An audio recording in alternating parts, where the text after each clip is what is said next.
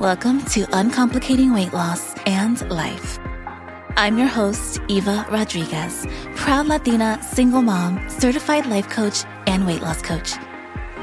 I'm here to help high-achieving boss women lose their weight for the last damn time and up-level their lives. When it comes to your health, weight loss, and this thing called life, I'm not saying it'll always be easy, but it doesn't have to be complicated.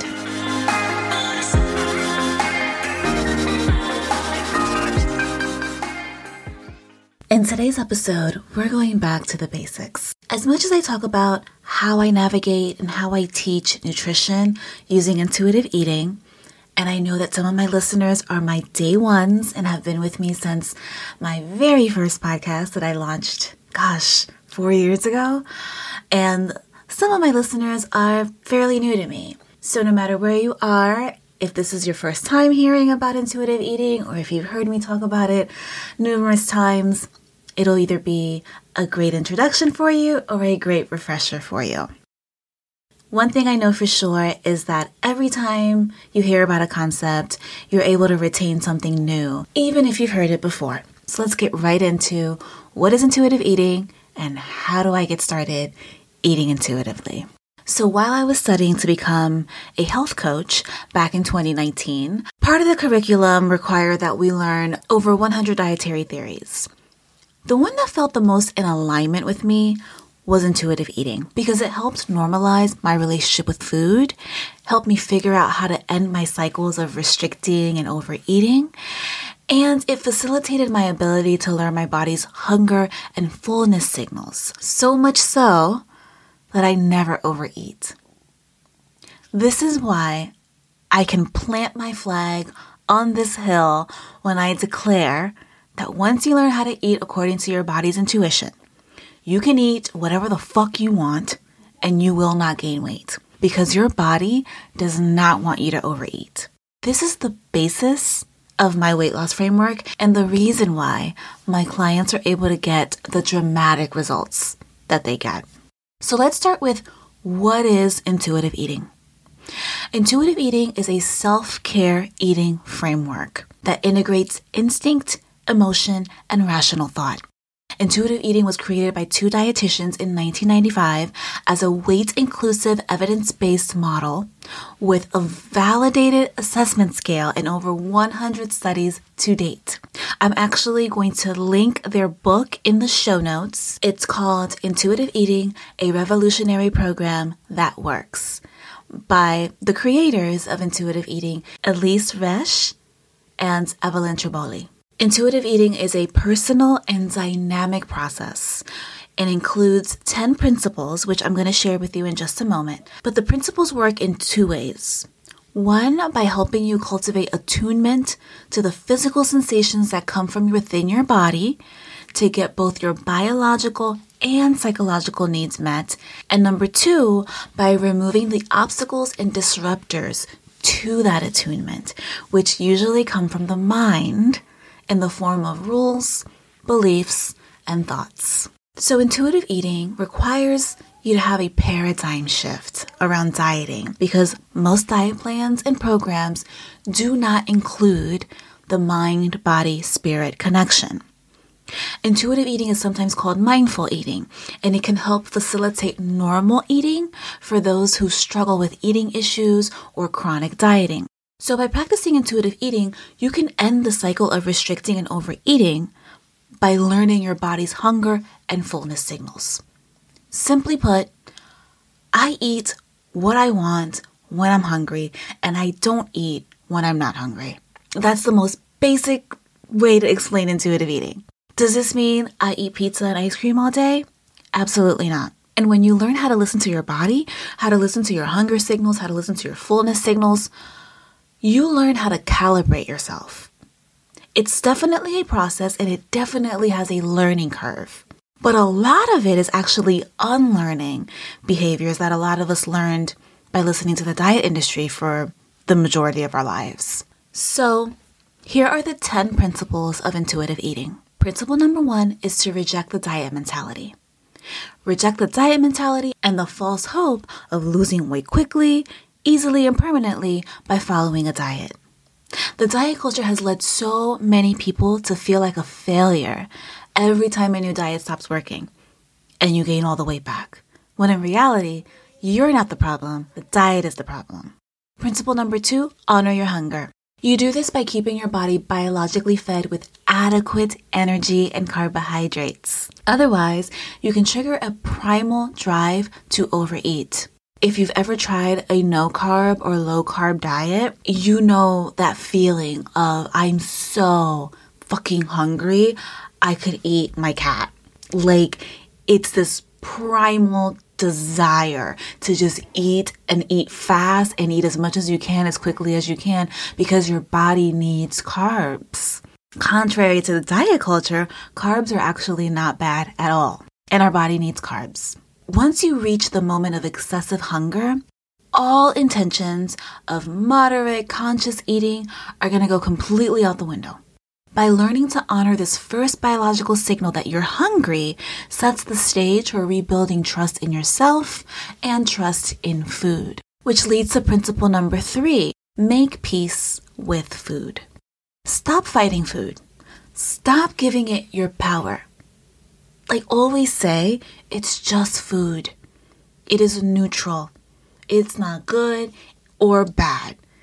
Food has one job, and that is to be our fuel. It's like gasoline to a car. Food is our fuel. It's not the scary monster, and it's not our best friend. And I know that oftentimes we give food so much headspace and control over our lives with all of these food rules and diet rules and what's real and what's not and what are we, and all the competing things that we hear about food, about nutrition. If you tell yourself that you can't or shouldn't have a particular food, unless it's because your doctor says you can or you shouldn't, right? Or because maybe you have an allergy, maybe you have celiac, maybe you have diabetes, right? If you have this idea that there are good foods and bad foods, it can lead to intense feelings of deprivation that build into uncontrollable cravings and oftentimes binging. So you'll always hear me say, there are no good or bad foods. There are just foods that are good or bad for you. For example, I am gluten intolerant. I'm also allergic to dairy and eggs. Will I die if I eat it? No, but my body doesn't metabolize it properly. So why would I?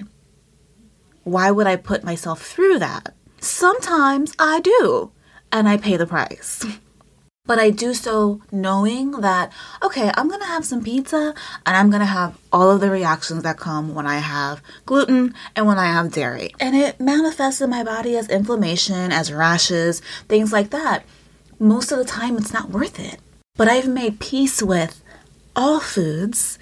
I've also made peace with the foods that my body rejects for whatever reasons. And I'm able to approach any and everything that I eat with a sense of calm and a sense of peace and a sense of control. Principle number 4, challenge the food police. Just because you eat a cookie does not make you a bad person. Just because you eat kale doesn't make you a good person. The food police mentality just upholds this unreasonable idea that there are rules that the diet culture has created. The police station, so to speak, is deep within our brain. And this mindset is what leads you to feeling guilty or to feeling shame or to feeling frustrated or hopeless if you fall off your plan, instead of giving yourself grace and just starting over tomorrow. Because really what you just did doesn't even matter. Just do better next time. The diet mentality, though, will have you thinking that you're a god-awful person and you should go hide for a week because you can't stick to this plan that they gave you. Challenge the food police. Principle number 5, discover the satisfaction factor.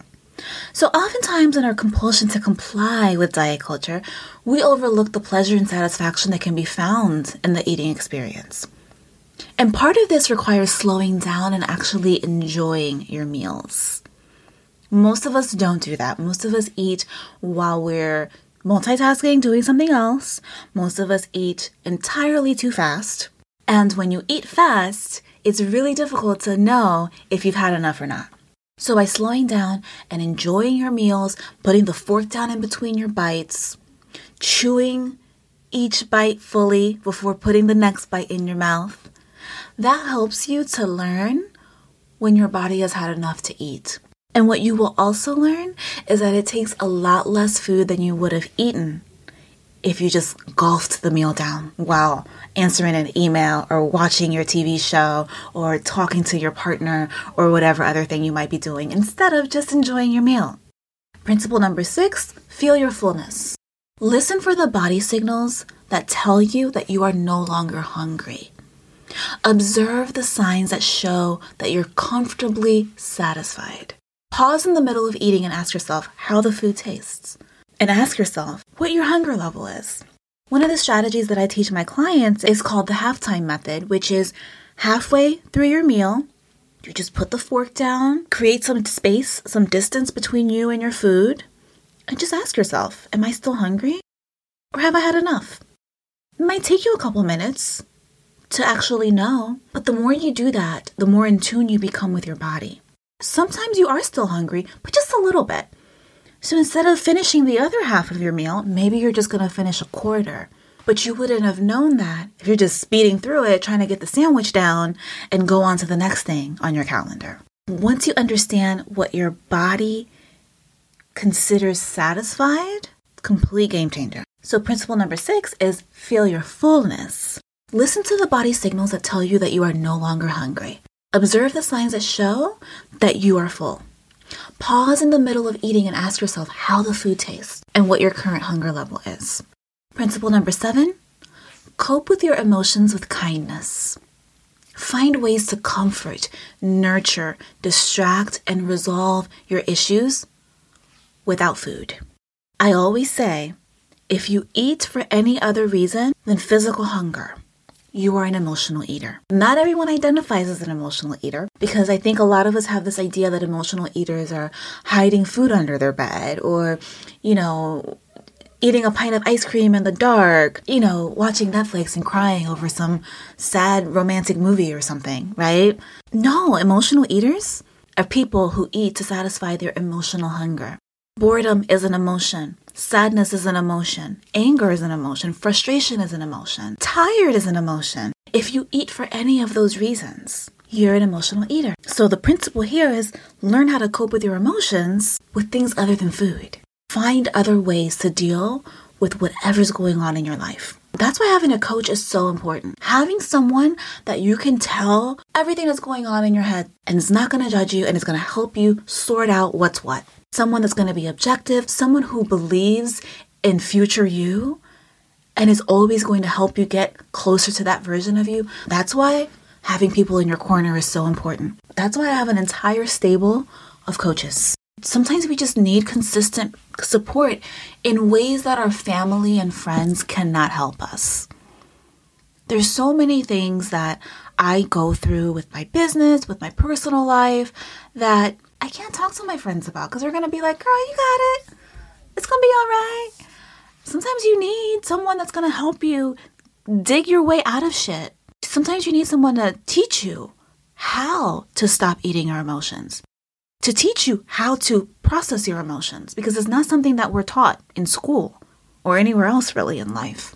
It's so important to surround yourself with people and tools and resources that are going to support you throughout your entire journey of life, of your health, of your wellness, of all the things. Because one thing we will always have is our feelings. Because our feelings and emotions and thoughts aren't going anywhere. We just need to become the expert of our own thoughts, feelings, and emotions so that our thoughts, feelings, and emotions aren't driving the car. They can ride in the back seat, but you need to be in control. You need to be the one driving the car. Principle number 8, respect your body. It's hard to reject the diet mentality if you are unrealistically and overly critical of your body size or your shape. Take it from someone who has body dysmorphia. It's an ongoing struggle. All bodies deserve love, dignity, and respect. And that is something that I have to repeat to myself often when my dysmorphia takes over. So believe me when I tell you, none of this is supposed to be easy. And I understand that some of you might be listening to this and thinking, this sounds like a lot of work. I gotta feel shit, and I gotta treat myself certain ways, and I have to unlearn things. I'd rather you just tell me what to eat. No, you don't. I promise you, you don't. I promise you that if it was as simple as just tell me what to eat, nobody would have a weight problem. You don't really want someone to just tell you what to eat. You don't want someone else to tell you about you. There's nothing more empowering than learning how to love and accept yourself, your body, no matter what it looks like right now, knowing that you are in control. Nobody else is.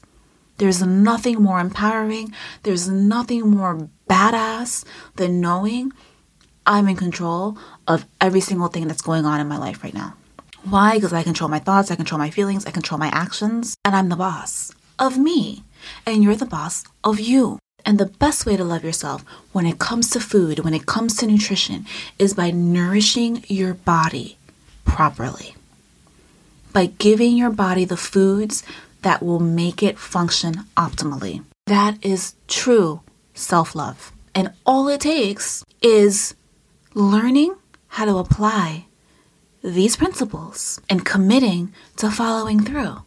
Committing to learning a new way of eating that's actually going to help you not only lose weight, not only improve your health, but also improve your relationship with you.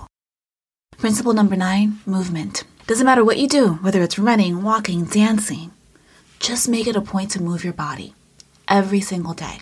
And part of this principle, which is why I love intuitive eating so much, because it doesn't specify how to move your body, it just says to move it. And I am of the same belief.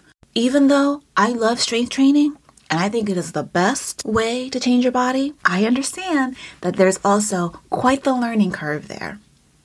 I understand that a lot of feelings are going to come up for you if you're not used to strength training. So I would rather you just pick a way to move every day. That's simple. And then we just add to it. We'll just keep adding to it. I believe that eventually, if you work with me, eventually you will love strength training. But if you just start with a 20-minute walk every morning, during your lunch break, after dinner, if you just start with dancing in front of your mirror, create a playlist, 5 songs that make you want to dance, make you want to whatever, and do that every day. This helps you because on the days when you don't want to move, when you just want to stay in the bed, when you just want to go to bed, you can remind yourself of how you're going to feel afterwards and why it's worth doing. Focus more on how it feels to move your body and less on what you're actually doing in the moment, at least until it becomes a habit for you. Then we'll get you into something more intense. And principle number 10, honor your health. Make food choices that honor your health and your taste buds while making you feel good. Remember, you don't have to eat perfectly to be healthy. I lost the majority of my weight before I even knew I was gluten intolerant and had all these allergies. I was still eating pizza. I was still eating ice cream. I eat plátanos like almost every day. Like, I'm Dominican, Puerto Rican. We eat plátanos with everything. What you eat becomes less important when you're really dialed into yourself. You will not suddenly get a nutrient deficiency or become unhealthy from one snack or one meal or one day of eating. It's what you eat consistently over time that matters. It's all about progress, not perfection. And I don't want you to force yourself to eat things that you don't truly like just because you think it's healthy. I do encourage you to try new things. I used to think I didn't like vegetables. I love them now. I just don't like them cooked. I don't like cooked vegetables. I have this thing with like textures, but I love raw vegetables. I can eat any kind of salad for the most part. And in case you're not convinced yet to give intuitive eating a try, here's some research findings of characteristics associated with the intuitive eating lifestyle. Research has shown that intuitive eaters have lower BMI, body mass index, they have lower triglycerides, they have lower disordered eating, They have lower emotional eating. And they have lower self-silencing, which means suppressing one's thoughts, feelings, and needs. And research shows that intuitive eaters have higher self-esteem, higher well-being, higher optimism, a higher variety of foods eaten, a higher body appreciation and acceptance, a higher HDL, which is the good cholesterol, higher interoceptive awareness, higher pleasure from eating, higher proactive coping, higher psychological hardiness, and higher unconditional self-regard. The main tool that's used for intuitive eating is the Hunger Fullness Scale, which is a scale of 1 to 10. If you've never seen the scale, I actually share it and explain it in detail in my new masterclass. So be sure to check that out on my website or in my show notes, because the visual is really helpful when you're learning how to eat intuitively. When I work with my private clients, we use an intuitive eating app that asks them to rate their hunger and fullness when they log their meals each day. And the additional visual aid works as a brain hack to really integrate the hunger fullness scale. It's pretty cool, actually. The idea is to start eating when you're at a 3 or a 4 on that scale of 1 to 10, and to stop eating when you're at a 6 or a 7. So at the very bare bones basics, intuitive eating comes down to this. Only eat when you're hungry and stop as soon as you're satisfied. Not full. Most people cannot tell the difference between full and overfull. And as we discussed, most people eat too fast. That is why we stop at satisfied. Give your body a chance to catch up. What I love about intuitive eating is that you can literally start today, right now, with your next meal. You don't need to go on Amazon and order a food scale. You don't need to do any of that shit. At your next meal, I want you to ask yourself, am I hungry? Am I physically hungry for food? Or am I hungry for something else? You might be hungry for entertainment, for comfort, for happiness, for a distraction, but that's not a reason to eat. That is emotional eating. If you ask yourself, am I physically hungry? And the answer is yes, then you will eat. Halfway through your meal, I want you to put the fork down, finish chewing, put one hand on your heart, one hand on your stomach, and ask yourself, have I had enough? If the answer is yes, you are done with your meal. Throw it away, give it away, put it away. I don't give a fuck what you do with it, but don't finish eating it just because it's there. When you give your body more fuel than it needs, it gets stored as fat. When you give your body more fuel than it needs, you're not honoring your body. And if you're not honoring your body, you're not honoring yourself. Here's the thing. You are the CEO of your body and your life. You call the shots. Food doesn't control you. Sugar doesn't control you. Other people's opinions don't control you. You control you. It might feel scary if that CEO role has been vacant for a while. That's okay. There's only one person that can fill it, and that is you. I'm here to help you learn how to trust yourself and your body. I'm here to help you calmly and confidently step into the role of CEO of your body and life so that you can start creating the body and life you've always wanted.